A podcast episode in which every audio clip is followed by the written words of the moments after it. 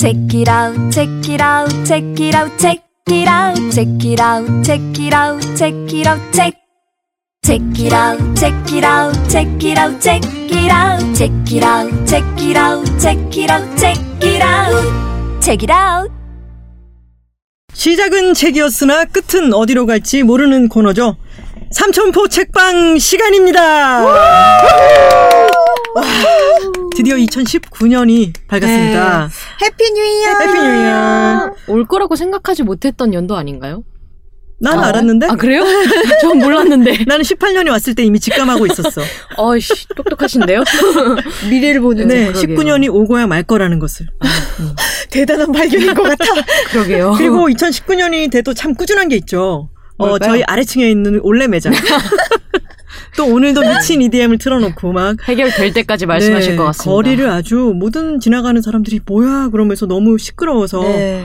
어, 피해서 갈 정도인데 어, 이것을 참 저, 저기 홍대 버스킹 하는 것보다 볼륨이 더 큰 것 같아요. 네, 네. 네.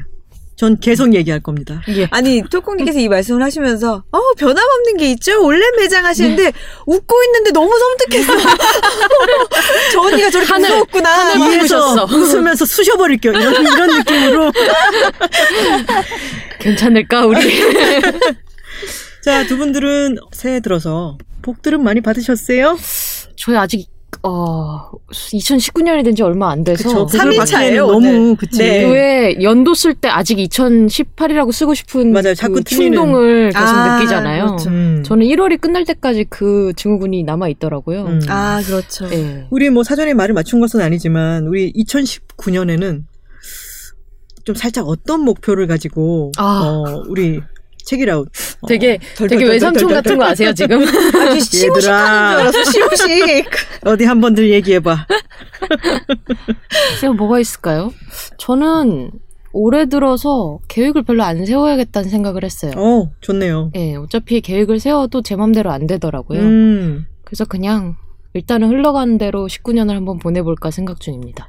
지난 방송에서 고백하셨던 그 휴대폰 알람이 너무 충격이 컸던 거 아니에요? 어차피 세워봤자 안 돼!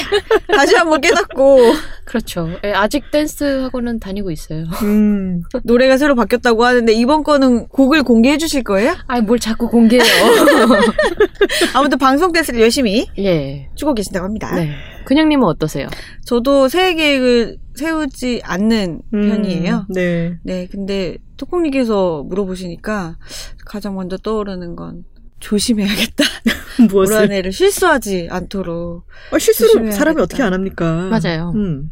네, 노력만 하겠습니다. 결과는 보장하지 못하지만 노력은 하겠습니다. 어, 저는 지금 이제 말 시작해놓고 막 지금 생각해서 하는 건데, 어, 작년에 저는 참 좋았거든요. 그래서 작년처럼 또박또박 어, 음. 한 걸음씩만 가면 되지 않을까라는 생각을 하고 있습니다. 뭐 큰 실수만 안 하고 아니 실수할 수도 있는 거지. 여러분, 천천히 저희는 이렇게 가면 되지 않나. 네, 또박또박 걷기만 하겠습니다. 네. 네. 자 오늘 시작은 누구죠? 오늘은 그냥이 문을 열어보겠습니다. 네. 똑똑 누구세요? 그냥입니다. 안 사요. 어. 죄송합니다. 한번 네. 잡사나 보고. 아, 정말 끈질기시네. 네, 오늘 그냥이 가지고 온 책은 최연숙 작가의 책, 삶을 똑바로 마주하고. 음. 입니다. 이 최연숙 표지가 반짝반짝하네요. 네, 표지 되게 예쁘죠. 네. 사실 나온 지는 조금 된 책입니다. 지난해 음. 10월에 출간된 책이에요. 10월 정도면 아직 신간으로 칠 수 있습니다. 감사합니다. 사적이고 정치적인 에세이. 네, 돼 맞습니다. 음. 부제가 사적이고 정치적인 에세이인데요. 이 책을 소개하려면 저자에 대해서 자세하게 소개를 할 수밖에 없을 것 같아요. 음. 이 최연숙 저자는 구술생애사 작가이고요. 할배의 탄생, 뭐 천당하고 지옥이 그만큼 칭하가 날라나 등등을 쓰셨고 천당하고 지옥이 그만큼 칭하가 날라나. 칭하? 네, 칭하가 뭐죠? 차이라고 어, 들었어요. 저도 그렇게만 아, 잘 어린? 짐작했습니다. 사투리인 것 예, 같아요. 이게 음. 구술생활 사 책이라서 아. 네. 그 아마 거기 안에서 구술을 하셨던 분의 음. 표현을 그대로 표현을. 입말을 그대로 옮기시더라고요. 그거 네. 보면서 와 구두생에서 나는 못하겠다라는 음. 생각이 들었었어요 정말. 그리고 공저로 이번 생은 망원시장이 네. 있으신데요. 사실 이 책은 제가 예전에 한번 초콩님께 망원동 주민으로서 이 책 한번 읽으시죠 라고 내가 그래서 권유해 놓고 들어봤구나. 네. 정작 저는. 안 읽었습니다. 네, 권유해 놓고 안 읽었던 책인데 이 책으로 이제 최연숙 작가의 책을 처음 네. 만나게 됐어요. 이분은 천주교인으로서 사회 운동을 하셨었고 또 본인께서 결혼한 후에 아이들을 낳고 살다가 자신이 레즈비언임을 자각을 하셔서 음. 이혼을 하시고 그 이후에 관련 활동들을 하셨어요. 그래서 민주노동당에서 여성위원장을 지내기도 하셨고 성소수자위원회 위원장도 지냈던 이력이 있는 분입니다. 음. 그 이후에는 이제 요양보호사, 독거노인 생활관리사 등 노인 돌봄 노동을 하시면서 이제 그분들의 생애를 받아 적는 작업을 하셨던 거죠. 그래서 이분의 경험을 바탕으로 해서 쓴 글들을 엮은 에세이집이에요, 이 책은. 네. 그래서 노인들의 문제, 삶이라던가 아니면 여성으로서의 삶, 그리고 그 삶에 우리 사회가 가하는 억압 같은 것에 대한 내용, 그리고 나이 듦에 대한 이야기, 가난에 대한 이야기 음. 등등 다양한 주제를 다루고 있어요. 질문이 있습니다. 네. 연세가 어떻게 되시나요? 올해 63을 맞으시는 분입니다. 음. 올해 예순 셋을 맞, 맞으신 분이 제가 이제 예전에 인터뷰로 읽었던 기억이 나요. 아, 네. 음. 근데 참 결혼을 해서 살다가 갑자기 네. 이제 성 갑자기는 아닐 수도 있겠지만 네. 성 정체성을 깨닫고 또 그것을 실천으로 이렇게 네. 어, 이혼이라는 실천으로 옮기고 했다니 참 대단하시네요. 네, 음. 대단하세요. 음. 그리고 이분이 민주노동당 계실 때 서울시장 후보로 나온 적이 있어서 네, 맞아요, 맞아요. 맞아요. 그게 음. 가장 이제 유명했었죠. 음. 네. 앞서 톨콩님께서 말씀하셨던 것처럼 책의 부제가 사적이고 정치적인 에세이인데 너무나 딱 맞아 떨어진다는 생각이 들어요. 왜냐면 예를 들면 이분 아까 언급했듯이 올해 63세를 맞으신 분이셔서 성장 과정에서 굉장히 가부장적인 음. 것을 경험하고 자라셨고 그래서 아버지에 대한 반항 으로 유년기를 보냈고 그리고 그 시기에 많은 여성들이 그랬듯이 결혼을 함으로써 거기로부터 비로소 아. 거리를 둘 수 있었던 음. 삶을 사신 분이죠. 이런 분이 여성에게 가해지는 우리 사회의 많은 굴레들에 대해서 이야기하는 것은 개인적인 고백이기도 하지만 동시에 사회적이고 정치적일 수밖에 없는 것이죠. 음. 또 이분이 천주교인이시고 지금 본인 말로는 나 자퇴했다라고 이야기를 하시는데 그게 천주교가 지금 동성애를 죄악시하는 음. 그런 행태에 대해서 이야기를 하실 때도 지극히 사적이면서도 동시에 또 정치적일 수밖에 없는 거죠. 이분이 만나는 노인들이 증언하는 가난한 삶도 그래요. 개인적인 경험일 뿐이지만 동시에 사회적인 문제이고 그것에 대해 발언하는 건 정치적인 걸 수밖에 없잖아요. 네. 그래서 저 이 책을 읽으면서 정말 새삼스럽게 깨달았어요. 아, 그래. 개인적인 것과 정치적인 것을 무자르듯 나눌 수 없지. 그것이 어떻게 분리될 수 있단 말인가? 라는 걸 다시 한번 깨달았습니다. 네. 이분을 실제로 뵌 적이 있거든요. 저도 아, 인터뷰를 한 그러시군요. 적이 있어서. 근데 말을 하는 걸 들어보면 이렇게 시원할 수가 없어요. 어. 맞아요. 이게 맞습니다. 이 녹취록에 담기지 않는 시원함이 있더라고요. 네. 음. 항상 인터뷰어로서 녹취록을 푸는 분이시다 보니까 네. 이분이 정작 어떻게 말하는지는 책에 잘 안 드러나는 거예요. 음. 근데 음. 정작 만나보니까 이분의 말 자체가 되게 사료적인 가능성이나 가치 같은 걸 되게 너무 많이 갖고 있는 거죠. 일단 그렇죠. 아, 2000년대 그래요? 그냥 초반에 시원하고 통쾌하다 이런 식의 것뿐만 아니라 그렇죠. 워낙 어. 뿌리 깊게 활동을 해온 전적이 있고 음. 게다가 서울시장 후보로서 그리고 커밍아웃한 어떤 성소수자로서 나갔다는 역사 자체가 너무 거대한 거예요. 네. 음. 근데 놀랍게도 누구도 관심을 주지 않아서 음. 빨리 잊혀져 버렸는데 최근에 뭐 누가 커밍아웃 하면 이 사람이 나오면 좋겠다 이렇게 얘기를 많이 하는데 사실은 이미 역사가 있었던 거거든요. 네. 네. 근데 그게 안 밝혀져서 저는 언젠가 그 주제만으로 한번 책을 내시면 좋겠다라고 늘 생각을 하고 있었던 참이었어요. 여기 그 내용도 있군요. 그러니까. 그렇죠. 아주 음. 다양한 내용들이 있는데 저도 글을 읽으면서 생각했던 게 따뜻한 시선이라기보다는 서늘한 사유가 음. 담겨 있는 책인 것 같아요. 음. 정말 문장이 문장이 정말 잘 다듬어져 있는데 거기 들어있는 사유들이 정말 냉철하고 음.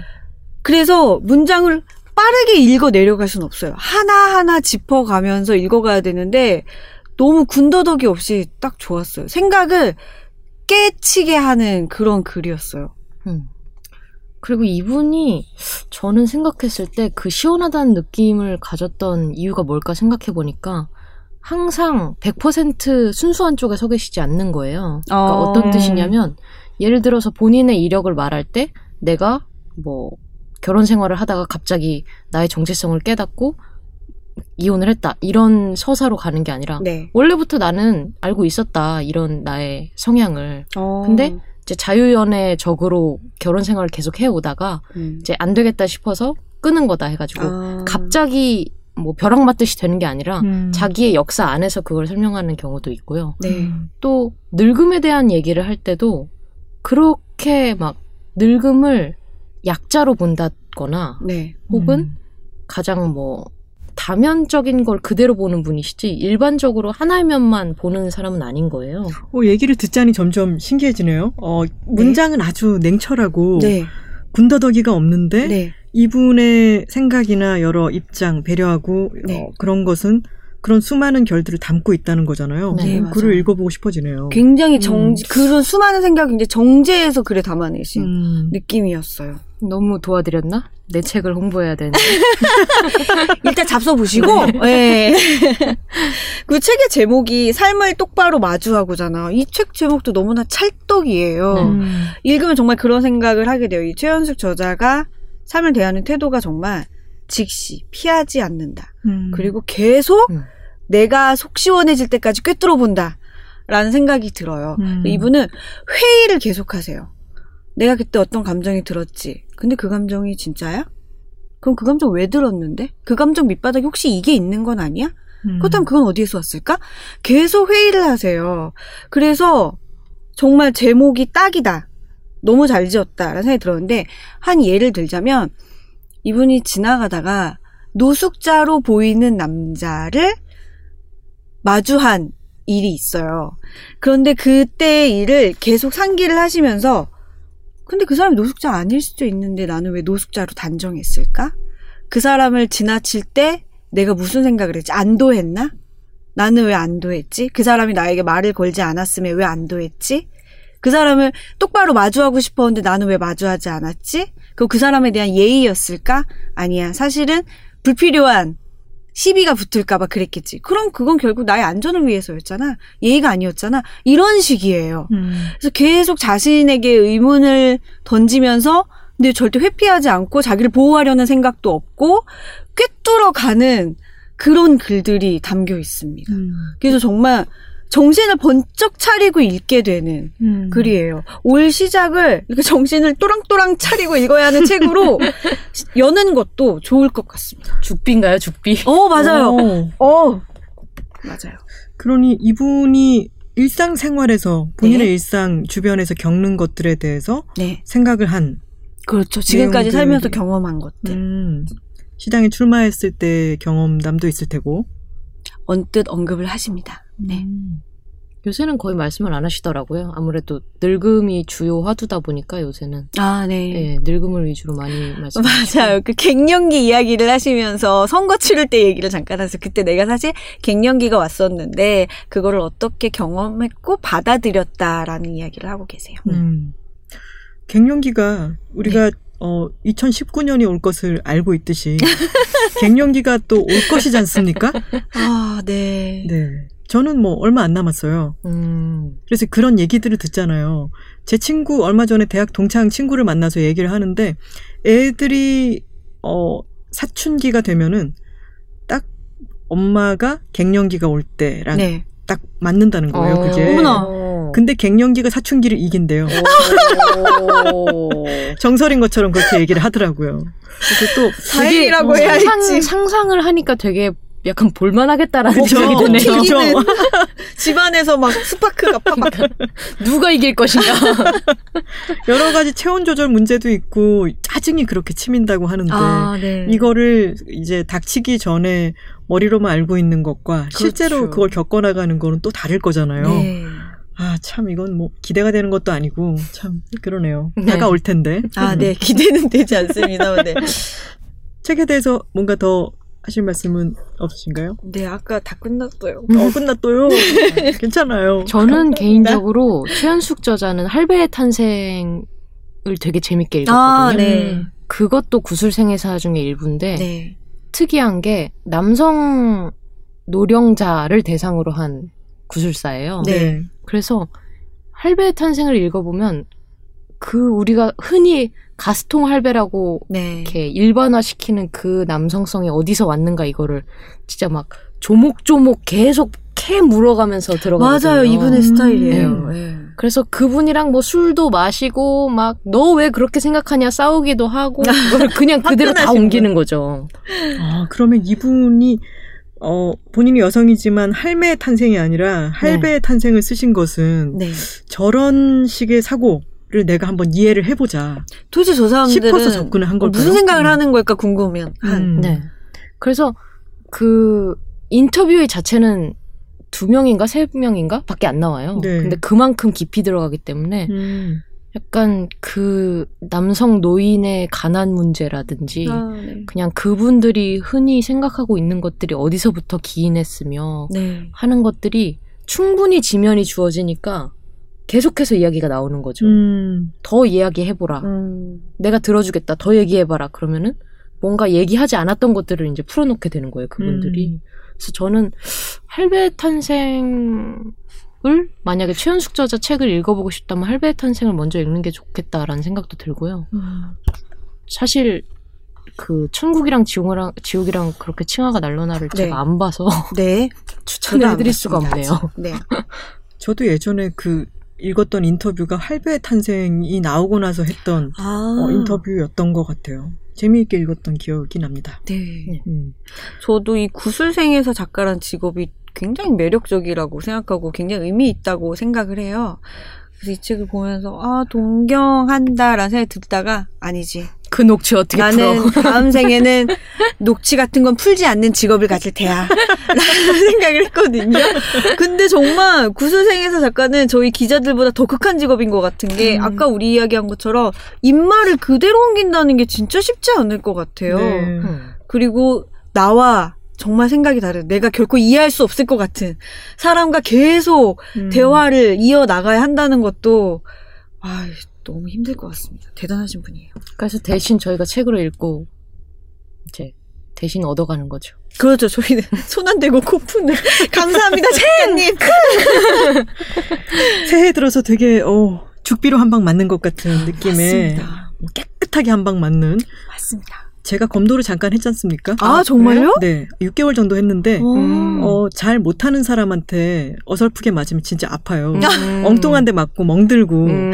맞았는데 기분 되게 나쁘고 근데 정말 잘하는 분이 머리를 정확하게 여기를 탁 때리고 지나가잖아요. 그러면 정말 아 상쾌 이런 게 있어요. 개안. 와. 샤크라 막 열리고 막 제3의 눈 빡. 그런 그런 느낌이 아니었을까 싶은. 맞습니다. 음. 자 여기서 제3의 눈이 나왔는데요. 네. 이걸 붙들고 제 책으로 넘어가겠습니다. 아 좋습니다. 제가 가져온 책은 또 왜 이렇게 묵직한 책을 골랐을까요? 그러니까 이 정도로 묵직한 줄 정초부터 너무. 무리하시는 거 아니에요? 이 책의 원제가 뭐냐면 In the Mind's Eye예요. 오. 방금 제3의 눈이라고 음, 하셨는데 네. 그 얘기를 들으니까 갑자기 이제 이 원제가 생각이 나면서 그러네요. 우리나라 번역제는 뭐냐면 글자로만 생각하는 사람, 이미지로 창조하는 사람입니다. 아, 제목이 길어졌네요. 제목이 그리고 the Mind's Eye 그러면은 좀 더 뭔가 많은 함의를 품고 있는 것 같은데 네. 너무 풀어 쓰셨어. 너무 글자로 풀어 쓰셨어. 알기 쉽게 이해하는 Mind Eye. 여기 밑에는 어 뭐라고 적혀 있냐면 생각은 언어로 표현되는 순간 죽어버린다라고 나와 있습니다. 음. 미국 도서관 협회 선정 심리학과 뇌과학 분야에서 Best of Best 도서로 뽑힌 책이고요. 토머스 웨스트라고 하는 사람이 썼습니다.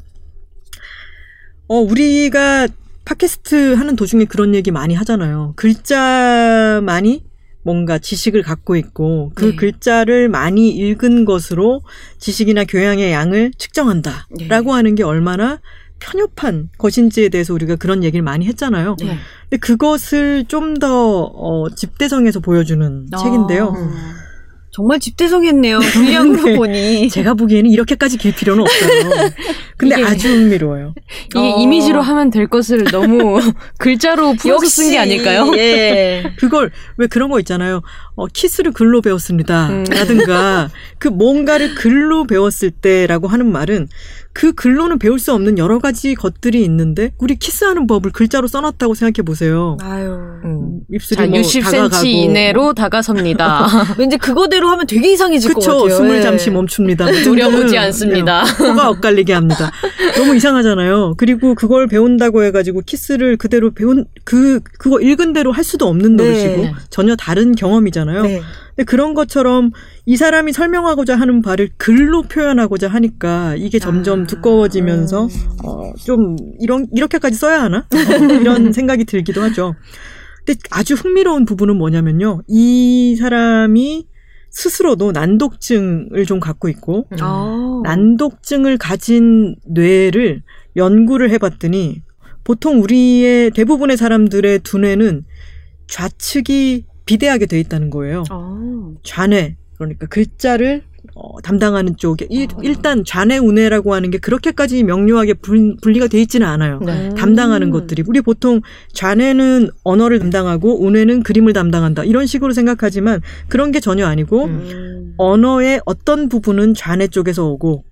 언어의 어떤 풍부한 뉘앙스나 뭐 그림을 그리게 하는 그런 여러 가지 청감이라든가 이런 것들은 우뇌 쪽에서 오고 이런 식으로 완전히 나눠져 있지는 않지만 담당하는 바가 좀 다른 거예요. 네. 근데 연구에 따르면 난독증을 가진 뇌가 비교적 더 대칭을 띈다는 거죠. 우와. 두 뇌가. 그렇기 때문에 난독증을 가지지 않은 사람들이 네. 좀 비대칭적인 두뇌 크기를 네. 어, 띈다면 사진을 촬영해 봤을 때 네. 난독증인 사람들이 좀 더 우뇌적인 것을 더 많이 활용한다고 볼 수 있다. 아, 는 거죠. 그쵸. 근데 이 우뇌에서 일어나는 여러 가지 것들이 생각보다 우리는 글자를 잘 못 읽거나 네. 문, 문장을 잘 해독을 못하는 사람을 보고 무식하다, 어. 뭐 게으르고 멍청하다 이런 식으로 낙인을 찍어버리는데 음. 이 사람들이 가진 능력이라고 하는 게 굉장히 흥미로운 특징들이 있는 거예요. 음. 훨씬 더 창의적이기도 하고요. 어. 그리고 생각지 못했던 어떤 거대한 패턴을 읽어내는 것도 있고요. 네.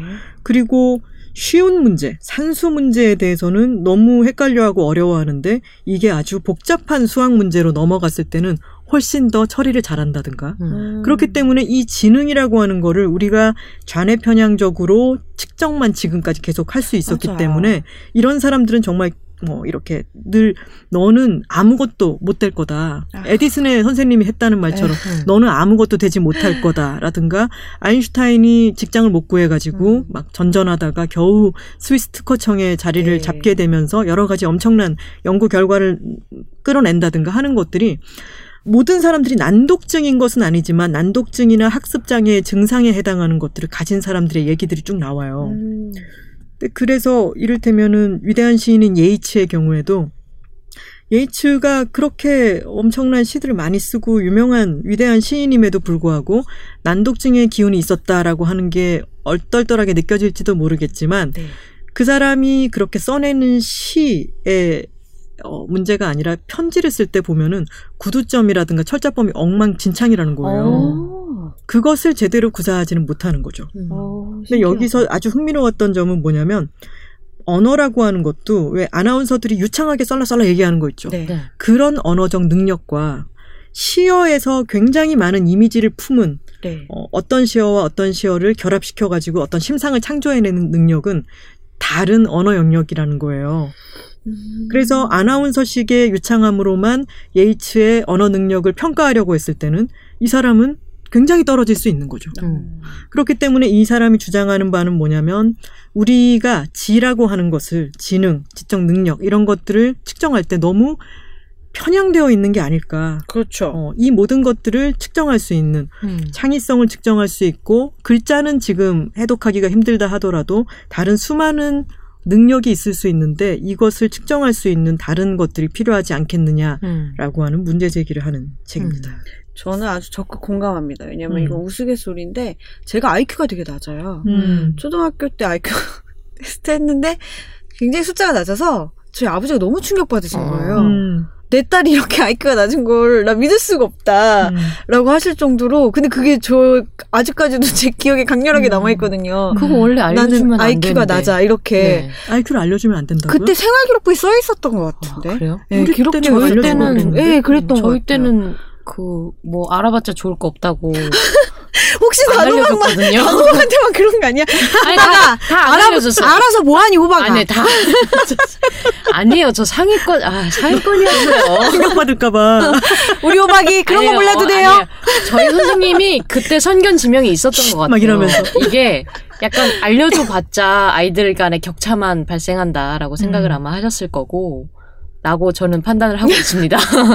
그 격차를 느꼈던 아이 중에 하나가 전데 그러다 보니까 저도 정말 반발심이 생긴 거예요. 음. 이 IQ라는 게 정말 한 인간의 지적 능력을 온전히 다 대변할 수 있는 지수인 거야? 음. 그럴 리 없어. 음. 뇌의 어떤 다른 영역을 측정하지 못할 거야. 측정하지 음. 못한 음. 영역이 분명히 있을 거야. 라고 생각을 하면서 합리화를 하면서 아, 살았거든요. 근데 당연한 것 같아요. 네. 네. 어, 지금 우리가 대화를 할 때도 우리가 그냥님의 학습 능력이나 아니면 얘기를 하는 능력이나 어, 글자를 해독하는 능력에 대해서 우리가 의심하지 않잖아요. 네. 앞으로 의심하게 되실 겁니다. 아니에요. 예. 아니, 일 년을- 무슨 일 년을 년이- 검증했어요. 예. 제가 그래서 그랬구나. 이제 아유 이제 풀렸네. 이제 드디어 풀렸어. 이렇게 되는 거죠. 예전에 어, 인터뷰 같은 거에서 왜 YG의 양현석 사장이 네. 글을 평생 책을 한 권도 다 읽은 적이 없다라고 얘기를 그래요? 했었어요. 음. 책을 잘 못 읽는데요. 음. 저는 아 이분도 글을 읽는데 좀 문제가 있는 음. 분일 수 있죠. 음. 근데 여러 가지 사업적인 감이라든가 이런 걸로 큰 엔터테인먼트 회사로 키워냈잖아요. 네. 그리고 예전에는 무한도전의 김태호 PD가 네. 어디 인터뷰한 기사를 봤는데 그 짧은 기사 한 페이지 정도의 기사를 읽으려면은 본인은 한 시간 정도가 걸린다는 거예요. 글을 이렇게 읽어나가는 오. 것은 자기한테는 굉장히 힘든 일이라고. 음. 근데 그 김태호 PD가 얼마나 엄청나게 반짝거리는 아이디어로 무한도전을 그렇게 어, 끌고 나갔었는지를 네. 알고 있는 우리로서는 이분의 지능이라고 하는 게 글자를 뭐 해독하고 이런 음. 것과는 다른 어떤 무언가가 있다라고 하는 걸 네. 짐작할 수가 있잖아요. 네. 그리고 저는 글을 읽을 때 그런 생각이 드는 게 글에서 어떤 내용을 전달하기보다 음, 이를테면 이미지적인 게 엄청나게 다가오는 책들 있죠. 저는 읽으면서 충격을 받았던 글로 기억이 나는 게 사자왕 형제의 모험 동화책 음. 아스트리드 린드그렌의 그 책을 읽었을 때 그 책에 너무 강렬한 이미지가 몇 날 며칠이 계속 생각이 났거든요. 음. 그리고 어 루이스 캐롤의 책도 그렇게 많이 언급이 되고 저한테는 존 버거의 어떤 책들도 그렇고요. 음. 예전에 한번 그런 얘기 했었는데 우리 visibility 얘기할 때 네. 저는 블라디미르 나고, 나보코프의 책도 그렇고 네. 예전에 켈리님이 언급하신 적 있는 소개하신 적 있는 우연한 걸작을 쓴 마이클 키멜만도 음. 저한테는 글쓰기가 다른 곳에서 접근이 되어 오는 느낌이 있어요. 음. 저는 이런 사람들은 어, 이미지적인 세계 또는 글자가 아닌 다른 많은 그 말하자면 운회적인 세계의 아. 수많은 것들을 글자로 번역하는 음. 통역하는 사람 같다는 어, 생각을 네, 하거든요. 네.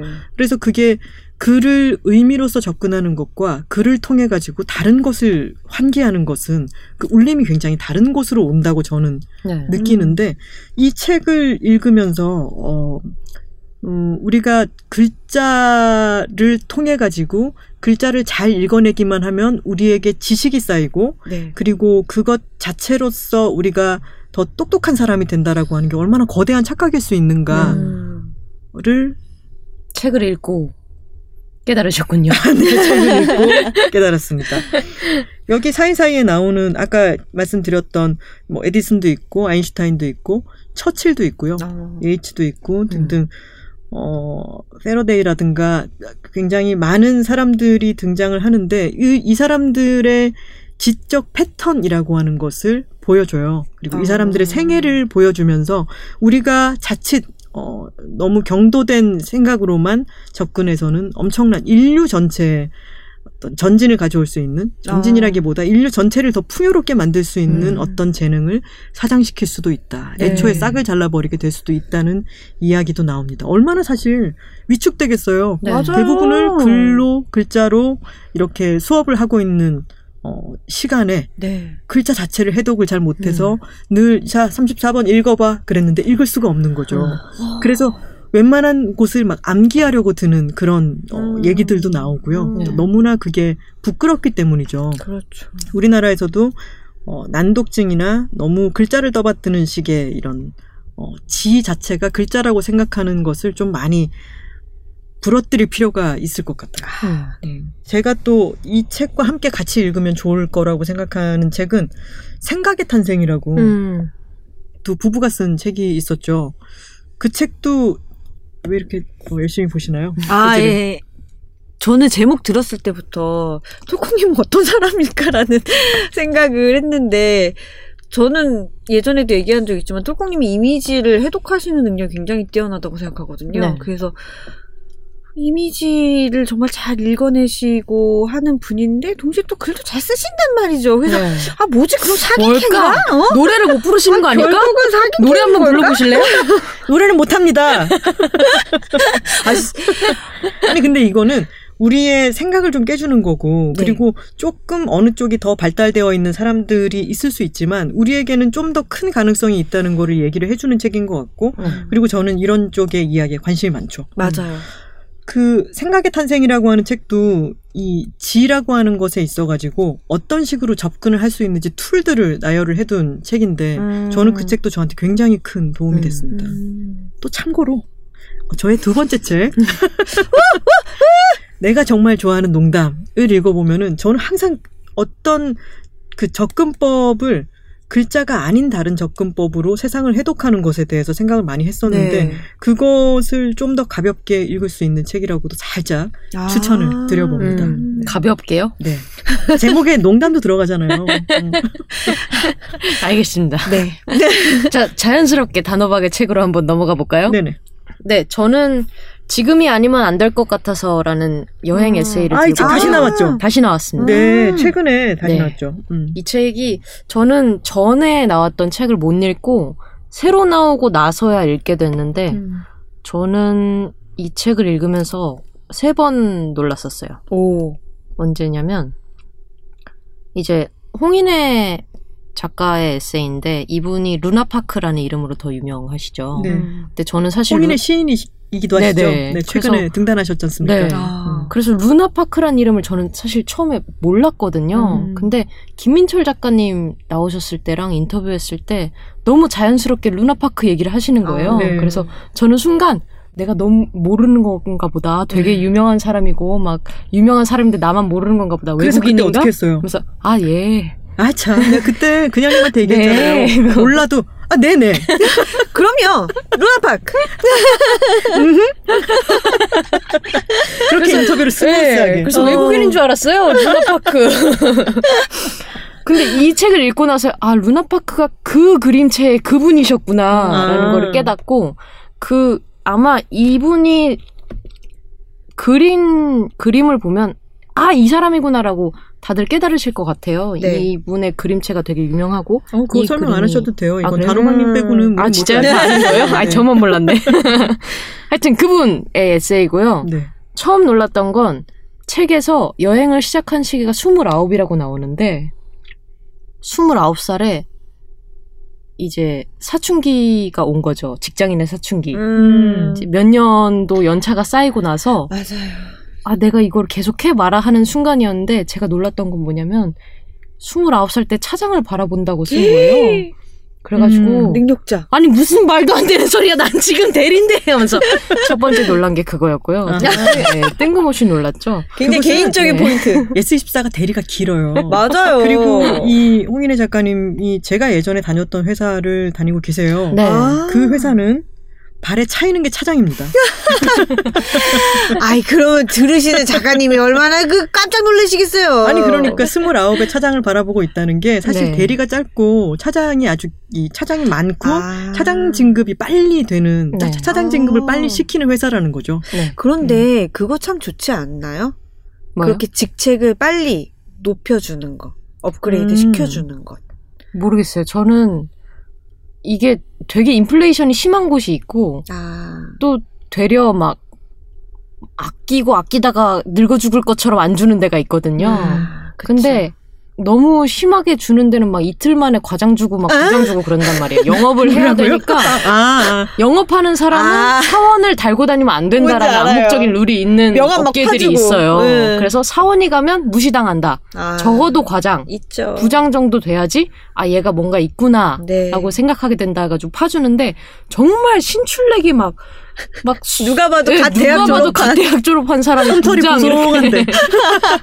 오는 회사들이 있어요. 제가 서른 살인가 서른한 살에 이 회사로 어, 다시 들어갈 때 차장 2년차 아 아니다 대리 3년차로 들어갔구나. 음. 바로 곧바로 이제 차장이 됐어요. 네. 그래서 서른 살 서른한 살에는 제가 차장이었단 말이죠. 아. 그래서 제 대학 동창을 만났더니 동창의 남편이 하나씩 차장이라고? 내가 아는 사람 중에 직급이 제일 높아. 막 그랬었어요. 아, 근데 예. 제가 아까 그 얘기를 한 이유는 뭐였냐면, 회사에서 직원들에게 정말 책임감 갖고 일하게 하는 방법 중에 하나가 권한을 많이 주는 것이라고 생각을 권한이 하거든요. 아니라 이름만 줄 때가 너무 많거든요. 아, 네. 그쵸, 그런 문제. 이름 주는 데는 되게 돈이 네. 안 드니까 막 주는 데가 있어요. 아, 아 여, 여기 회사가 그렇다는 뜻은 네, 아니고요. 네. S24가 어, 대리가 좀 긴 것 같긴 합니다. 사원이 좀 그래서요. 길고요. 음, 과장 달기까지도 좀 깁니다. 음. 예. 여튼 그게 첫 번째 놀랐던 거였고요. 네. 두 번째 놀랐던 거는 처음부터 끝까지 다 읽고 나서야 이게 알고 보니 2011년도에 나왔다는 걸 제가 깨달은 거예요. 뒤에 아, 쓰는 걸 보고. 네. 음. 근데 저는 읽을 읽는 순간은 그렇게 예전에 나온 거라고 생각을 못 했었거든요. 네.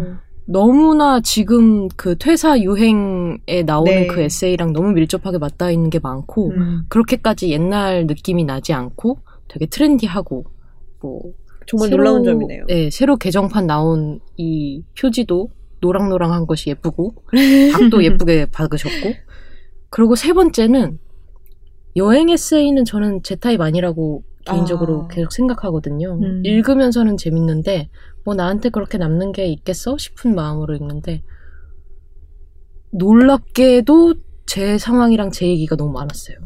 그 퇴사라는 연결고리가 있기 아닙니다. 때문에 아닙니다.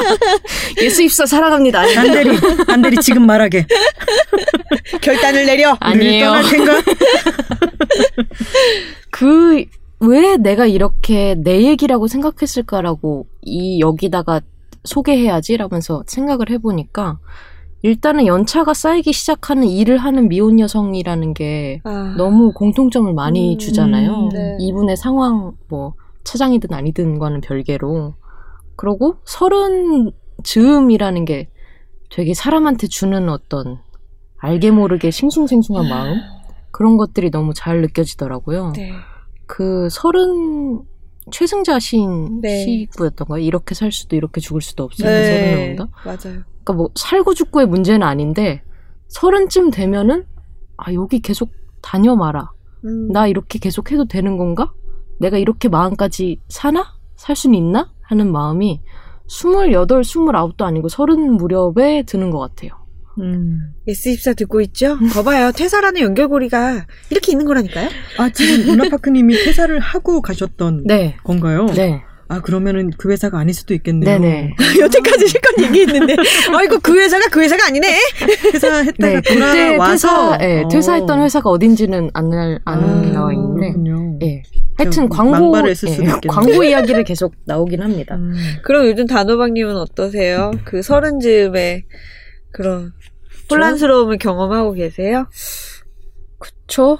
늘 혼란하고, 약간 혼란 요정처럼 혼란해요. 절대 이게 안정될 수 없으리란 걸 이제는 좀 깨닫고 있는 것 같아요. 아, 음. 이게 지나면 좀 안정되겠지라고 생각하는 건 다 허상이었고, 아, 그냥- 안정은 없죠. 네. 음. 늘 이렇게 살겠구나라는 생각이 작년에 들었어요. 음. 나는 이렇게 늘 허둥지둥 대면서 이렇게 저글링을 하듯이 공 다섯 개를 한꺼번에 들리다가 음. 공세 개를 한꺼번에 떨어뜨리고 으악 하고 나서 다시 두 개를 간신히 간신히 돌리다가 하나씩 올리겠구나라는 생각을 했었고요.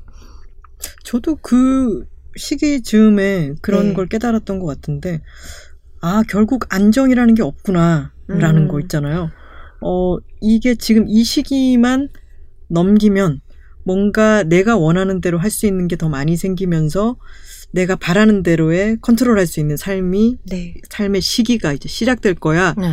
라고 늘 생각했던 게 생각지도 못한 변수를 만나가지고 풍파를 만나고 네. 네. 다 뒤집히고 네. 다시 처음부터 시작하는데 또 뭔가가 생기고 이게 네. 인생이잖아요. 그래서 저는 서른 한 살 이때쯤에 그런 깨달음을 얻기도 했거니와 참, 오, 이거 살만하다, 재밌다라고 생각을 어. 했던 것 같아요. 어. 서른 한 살, 두 살 때 진짜 재밌었고 아주 좋았어요. 음. 그리고 여러분께 말씀드렸죠. 계속 더 좋아져요. 아, 물론 여러 가지 어, 이 풍파가 있기는 해요. 네. 근데 그게 서른 제 생각에는 서른 한두 살 때 그래 결국은 안정이 없구나라고 음.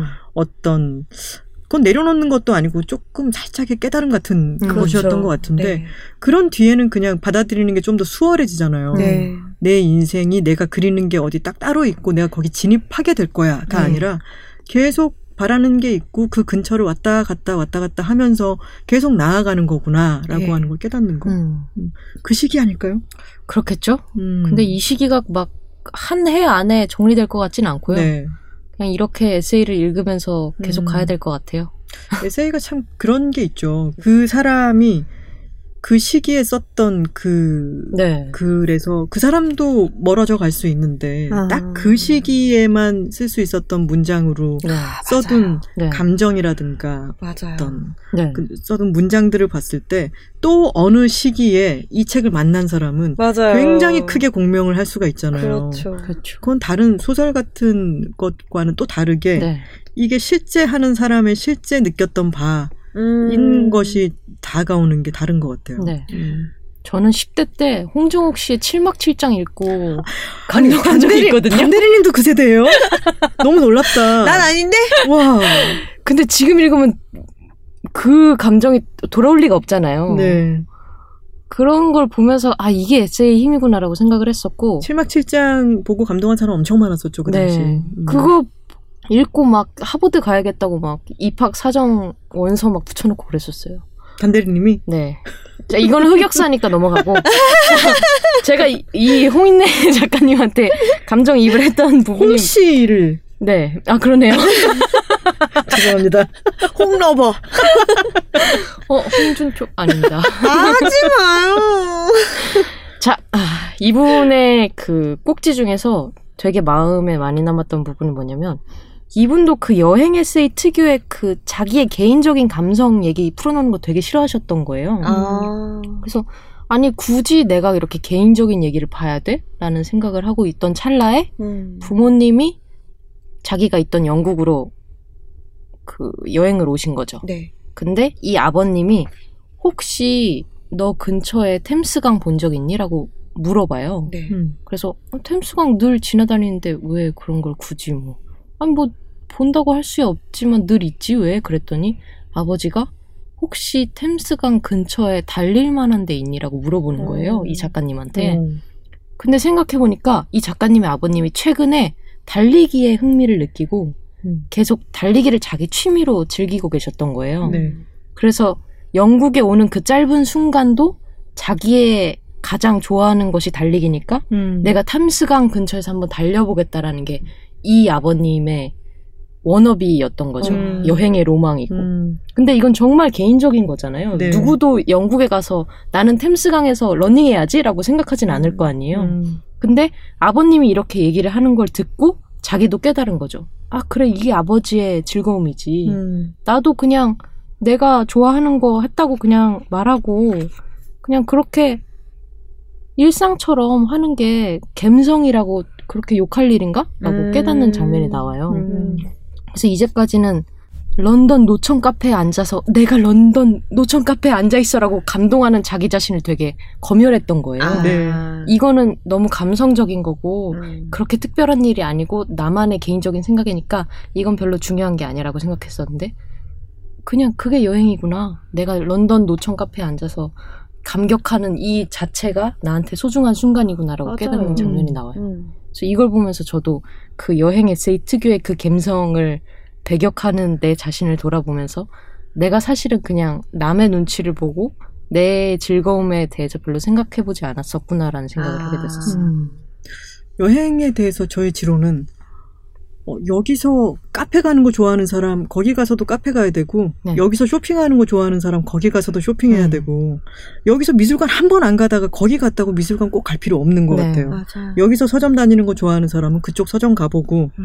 제가 예전에 남미에서 만났던 어떤 어, 우리나라 대학생이 있었는데 남미 그때 칠레로 가기 전에 그 숙소에서 어떻게 만났는데 얘기를 하다가 이제 내일 가게 될 곳이 역사적으로 어떤 의미가 있고 내가 좋아하는 이야기가 있는데 그러면서 칠레 근현대사에 대해서 얘기를 조금 들려줬어요. 음. 그랬더니 몇 번 질문을 해가지고 좀 더 깊숙하게 얘기를 해주고 나서 아 저는 지금 누나 얘기를 들으니까 너무 부끄러운데 저 지금 남미 온 지 몇 개월이 지났는데 저는 지금까지 가는 곳마다 축구했거든요. 음. 그 동네에서 축구하고 뭐 아르헨티나 가서 어디서 음. 축구하고 축구만 계속했는데 누나 얘기를 들으니까 내가 너무 아는 것 없이 온 것 같아요라는 음. 거예요. 근데 저는 그 얘기 들었을 때 야 나는 네가 진짜 남미 음. 너무나 너답게 음. 남들 절대 못 해볼 경험을 어 그리고 왠지 이런 걸 해둬야 되지 않을까라는 게 아니라 정말 자기가 즐거운 경험을 하면서 다니는 네. 거잖아요.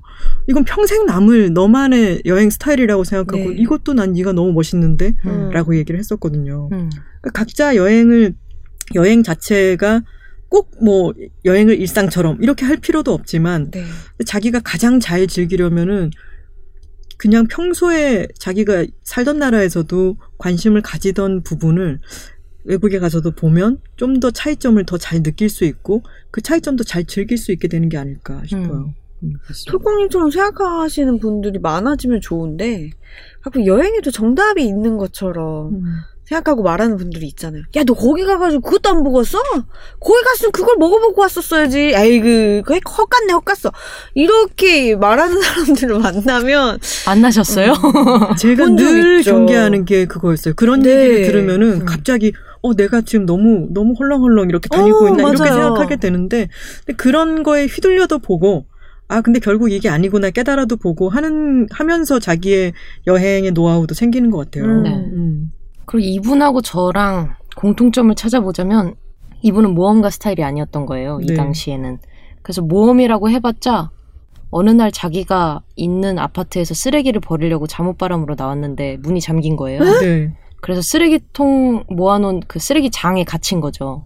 아이고 그래서 그건 정말 모험 같은데. 어두운 쓰레기장에 갇혀서 어떻게 하지 하다가 비상구를 발견해서 비상구로 내려갔더니 정말 런던에 알 수 없는 그 하수도 상수도와 오, 연결돼가지고. 내가 어디 있는지도 모르겠고 내가 잠옷바람으로 여기서 어떻게 하지라고 하는 순간 밖에 나와서 다시 집으로 돌아간 거죠.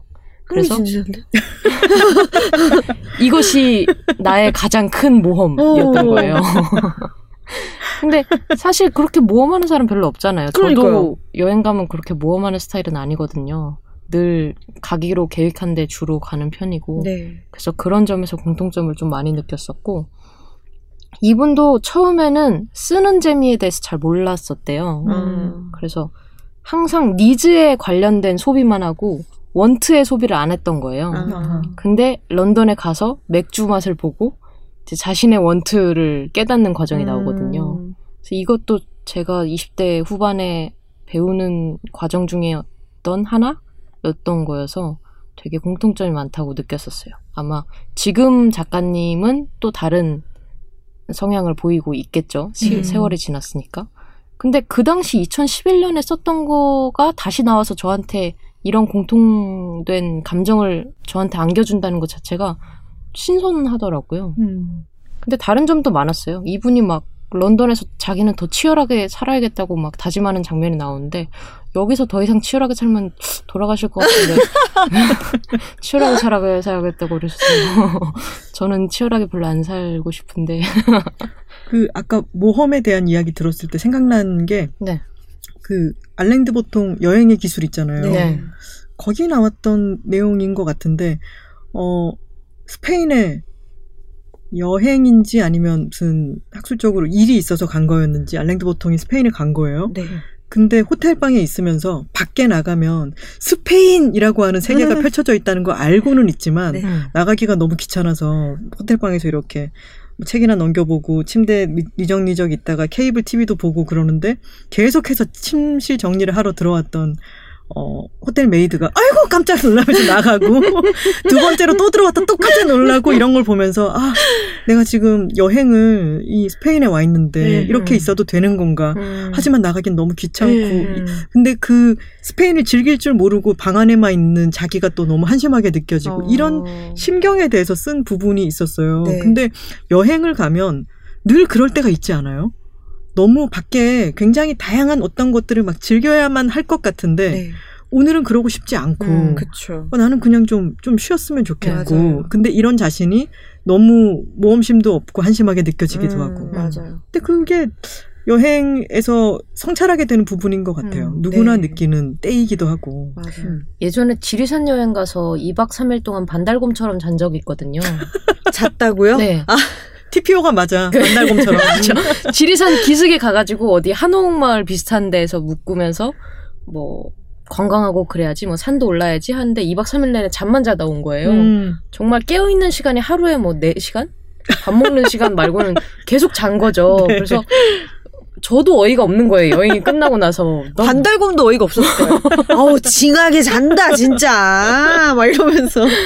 그때 그게 필요했으니까 아마 그랬겠죠. 그럼요. 그리고 지금까지 얘기할 수 있는 얘기거리가 됐잖아요. 그쵸. 맞아요. 여기서 한 번 써먹었네요. 혼자 갔어요? 아니면? 아니요, 다른 사람이랑 갔었는데, 음. 다른 분은 이제 제가 자다 자다 하는 걸 보다 보다 못해서 나가고, 저는 계속 잤었어요. 음. 그래도 뭐 갔는데 기억이 안 난다 하는 것보다 잠을 잔 기억이라도 그렇죠. 나네요. 예, 거기 구들이 되게 따뜻하더라고요. 근데 저는 이 홍인혜 작가의 에세이를 보고 맨 마지막에 있는 문장이 이 책의 어떤 정수라고 생각을 했었는데, 음. 무슨 문장이 있었냐면 당신의 몸이 학교에 있건 사무실에 있건 집에 있건 우리는 늘 새로운 경의를 원하는 사람들일 것입니다. 일상에 함몰되어 매일을 반복하길 원하지 않는 사람들일 것입니다. 그 마음은 여행을 준비하는 것과 같겠지요. 우리 같은 마음으로 걸어가요. 우리 모두는 떠남을 준비하는 사람들이니까. 라는 음. 문장이 있습니다. 음. 그래서 일상이든 여행이든 어쨌든 일상에 함몰되지 않기를 바라는 마음이 똑같다는 게 저는 이 책을 읽으면서 가장 생각이 많았던 지점이었습니다. 그 단대리님 여행 한번 다녀오셔야 될 때가 된 거? 아니에요? 근데 저는 그렇게 여행 여행을. 하고 싶다라는 마음이 아직은 잘 안 들어요. 아 그래요. 네, 제가 그렇게 여행 스타일은 아닌 것 같고 가면 좋아하긴 하는데 막 여기 작가님처럼 언젠가 한 번은 가봐야 할 도시 같은 워너비 도시는 아직 없어요. 아 저도요. 네. 저도 꼭 한번 가보고 싶대로 원어비도 저 별로 없는 편이에요. 굳이 간다면 아프리카? 아 오, 좋다. 기린 보고. 너무 좋아요. 저도 케냐를 가는 게 위시리스트에 있어요. 우리 책이라고 10주년 방송은 케냐에서 하는 거예요? 초원에서 막 야외 녹음하면서 막 기린도 와서 한번 마이크에 이렇게 혓바닥 하고 아프리카에서 듣는 분이. 계시더라고요. 행냐. 나주 아니, 평야 저희 책이라고. 아프리카에서 듣는 분 계세요. 와. 그 나라별로 나오거든요. 팟빵 그 admin 페이지 보면. 네. 근데 있었어요. 아프리카 어디? 나주 평야 정확히는 잘 기억이 안 나는데. 우와, 네. 너무 멋지다. 댓글 만나죠. 남겨주시면 좋겠네요. 10주년 때 우리 만나요. 아 거기 그 10년 후에도 거기 계셔야 된다는 얘기잖아요. 계셔야 돼요. 어, 특이한 데 많이 계십니다. 어, 너무 좋네요. 세계로 뻗어나가는 책이라우. 네. 오늘 그냥이 소개해드린 책은 최연숙 저자의 삶을 똑바로 마주하고 였습니다. 네, 오늘 톨콩이 소개한 책은 토머스 웨스트의 글자로만 생각하는 사람, 이미지로 창조하는 사람이었습니다. 단호박이 가져온 책은 지금이 아니면 안 될 것 같아서 홍인혜 저자의 에세이였습니다. 자, 이제 삼천포 책방 어, 청취자 댓글을 소개해드릴 시간인데요. 정말 어, 지난번에 허지원 저자님의 그- 그런 어떤 돌풍에. 댓글 폭풍 네, 네. 으로 인해 가지고 휩쓸려 갔던 저희의 댓글들이 이제 살살 돌아왔습니다. 돌아왔습니다. 웰컴백. 아 그리고 제 인스타그램에 어이 그 방송에서 소개해 주시는 댓글은 어디에서 찾아서 말씀해 주시는 건가요? 이렇게 물어보시더라고요. 네, 팟빵 네, 게시판과 팟빵 게시판에 어, 달아주시면 트위터. 좋고 그리고 예. 트위터에서도 우리가 수집을 하고 있죠. 사실 다 보고 있습니다. 그 아이튠즈에 올라오는 댓글도 취합을 하고 있고 저희 채널리스 댓글도 취합하고 있고요. 가끔 네이버 오디오 클립. 또 아, 탈 그런 거군요. 보고 있습니다. 네. 아, 그런 거였군요. 알겠습니다. 검색어에 걸릴 수 있도록 얘기만 하시면 책이라웃 꼭 적어주세요. 해시태그 책이라웃으로 네. 어디에든 질척질척. 일단 한번 써놔 보세요. 저희가 찾아갈게요. 네. 신호를 깜빡깜빡 보내주세요. 온라인 어디든지 어, 노트 같은 데 말고요. 온라인 어디든지 써두시면은 저희가 알아서 찾아가도록 노트. 하겠습니다. 네. 네, 토리코나님께서 남겨주신 댓글입니다. 번역가입니다. 번역 일을 하면서 듣는데 회사에서 의약품 번역하는 중에 자꾸 세 분이 하시는 말을 타이핑해서 아주 아주 힘겹게 번역 작업을 하고 있습니다. 드디어 다 들어서 이제 업무에 조금 집중할 수 있겠네요. 농약 같은 팟캐스트! 한번 들었다 하면 현 업무에 막대한 지장을 초래합니다. 해주셨습니다. 농약 같은 팟캐스트. 네. 완전 아, 마음에 너무 위험하네. 너무 너무 좋아요. 위험한 팟캐스트예요. 좋아요. 함부로 드시면 안 됩니다. 네. 아니 마약도 아니고 농약이라니. 그리고 번역하실 때 뭔가 들으면 진짜 집중 안 되실 텐데 어, 네. 이분 네, 대단하시네요. 자, 치민송님께서 이번 주 책이라웃은 삼천포 책방 코너를 먼저 듣기로 나 역시 추천하는 아무도 미워하지 않는 개의 죽음과 읽어볼 예정인 익명의 독서 중독자들이 있어서 추천 도서 세 권 중 결국 못하고 끝난 일은 요시타케 신스케 책이었구나. 이 작가 그림책 말고 에세이는 안 읽어봤지만 읽어보는 걸로 체크. 올해의 마지막 회에서도 내 감상 트윗이 소개되고 요즘 타율이 높구나. 책이라웃. 항상 즐거운 팟캐스트 고맙습니다. 감사합니다. 항상 고맙습니다. 댓글 남겨주시는 치미송님 고맙습니다. 2년 내내 소개되고 계세요. 네. 뽐님, 와, 책이라웃 단호박님 추천책 익명의 독서 중독자들 아무리 바빠도 꼭 챙겨봤던 웹툰이고 이런 인물들 다 좋아. 결국 못하고 끝난 일에 등을 떠밀고 있는 손바닥들을 본 게 2주 전이다. 후후후, 좋아하는 분들과 공통점이 생겼어. 점점점. 찌찌뻥. 펜질의 기쁨이구먼. 익명의 독서 중독자들은 독서 중독자가 아니어도 읽으셔도 된다고 감히 말하고 싶네요. 후후후. 왜냐고요? 그러니까 제가 그걸 연재되는 내내 꼬박꼬박 본 사람이니까요. 그리고 난 독서 중독자가 아니지. 그냥 개그 취향의 문제일 수도. 라고 하셨습니다. 최근 책이라웃 후기에 연달아 소개되고 있는데 이것은 생각보다 매우 큰 동력이 되어 또 후기를 쓰게 된다. 크크크크크크크 어, 이것은. 생각보다 저희에게도 매우 큰 동력이 됩니다. 네. 장난 아니죠. 또 써주세요. 네. 네. 그리고 저는 저희는 댓글에 질척거리기 때문에 써주시면은 약간 높은 타율로 어, 그럼요. 어디든지. 찾아간다니까요. 네, 찾아가서 캔에서 소개하겠습니다.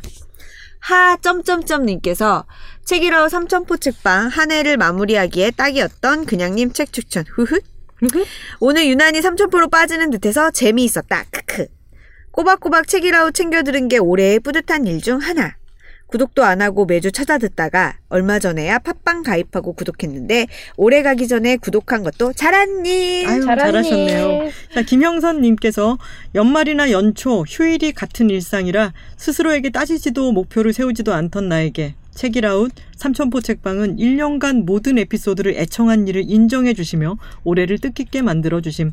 아니 이렇게 재미있고 깊고 넓게 생각하게 하는 팟캐를 어떻게 모를 수가 한 번만 들을 수가 있냐고요 하셨습니다. 있냐고요 감사합니다. 고맙습니다. 복숭아 맛 마이구미님 맛있겠네요. 책이라웃에 익명의 독서 중독자들 나온다. 크크 설명을 들어도 너무 좋아. 크크크크크크 연재할 때 너무 재밌게 봤었는데 책도 사볼까 싶네. 크크크크크크크크라고 해주셨습니다. 어머 정말 어떻게 개수를 이렇게 맞춰서 읽어? 무서운 사람. 네, 윤수님께서 올해 마지막 방송이에요. 라는 그들의 말에 정말 끝이 아니라는 걸 알면서도 마음이 쿵 내려앉았다. 그런데 내려앉은 마음이 다시 솟구쳐 오르다 못해 끌어오른 건 다름 아닌 소음공해의 주범인 같은 건물의 올레 매장. 거 너무 심한 거 아니오? 매너 좀 지키시다. 예!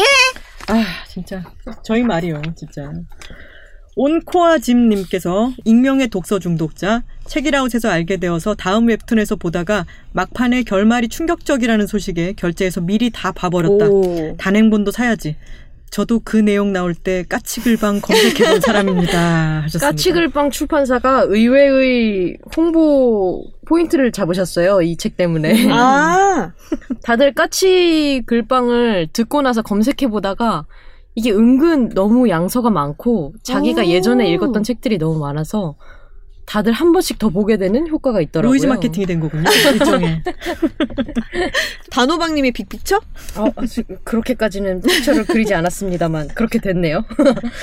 네, 술빵이님께서 책이라웃 요번 책 세 권 중에 두 권 읽었지. 음하하하. 아무도 미워하지 않는 개의 죽음 완전 좋음. 결국 못하고 끝난 일도 재미남. 이제 남은 하나만 보면 되겠어. 라고 하셨는데, 술빵이님이 최근에 책을 한 권 내셨대요. 아, 네, 그래서 그 책이 소개됐으면 좋겠다라고 열심히 말씀을 해주셨는데, 제목을 한번 말씀을 드려야겠어요. 곰돌이가 괜찮다고 그랬어의 저자님이세요. 정소영 곰돌이가 괜찮다고 저자님. 그랬어? 예, 예. 곰돌이가 괜찮다고 그랬어. 그랬어! 곰돌이가 그랬어. 괜찮대. 표지가 엄청 귀엽네요. 네. 그림책이에요? 아니요, 이분이 아, 이렇게 길게 소개해도 되나? 이분이 반려인형 을 오래 오, 가지고 계셨어요. 어머나, 신기하다. 술빵이라는 반려인형으로 제가 알고 있는데 음. 이 곰돌이 이 반려인형에 대한 내용으로 에세이를 쓰셨거든요. 음. 재밌어요.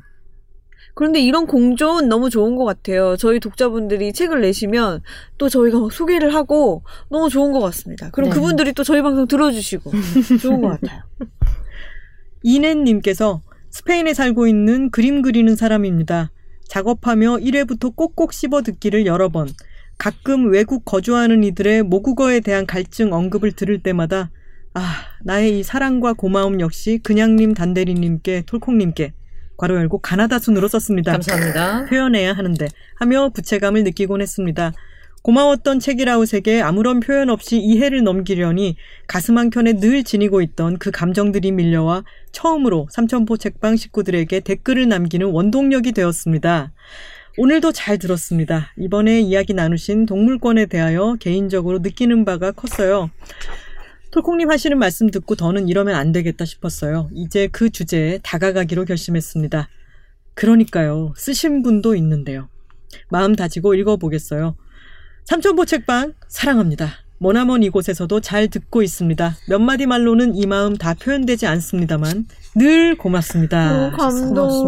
와 세상에 이해를 그냥 넘기기가 그래서 네. 이렇게 긴 말씀을 아. 남겨주시다니 아 정말 너무 고맙습니다. 감사합니다. 참 저희도 참 이 이 고마운 마음을 좀 잘 표현해야 되는데 우리는 읽고 떠드는 것밖에는 네. 어, 잘 표현을 못 하고 있네요. 열심히 한번 떠들어 마음을 막 보도록 끄집어내서 막. 보여드리고 싶은데 아우. 그러니까요. 자, 저희 2019년 한 해도 어, 중간 중간 삼천포로 빠져가면서 한숨 돌리기도 해가면서 좋은 이야기 전해드릴 수 있도록 열심히 달려가 보도록 하겠습니다. 네. 저희는 다음 시간에 어 이제 시작봉이 조금 빠지고 난 뒤에 네. 한 해의 시작봉이 조금 빠지고 난 뒤에 다시 돌아오겠습니다. 함께 해 주신 여러분들 고맙습니다. 감사합니다. 안녕히 계세요. Check it out, check it out, check it out, check it out, check it out, check it out, check it out, check. Check it out, check it out, check it out, check it out, check it out, check it out, check it out, check it out, check it out.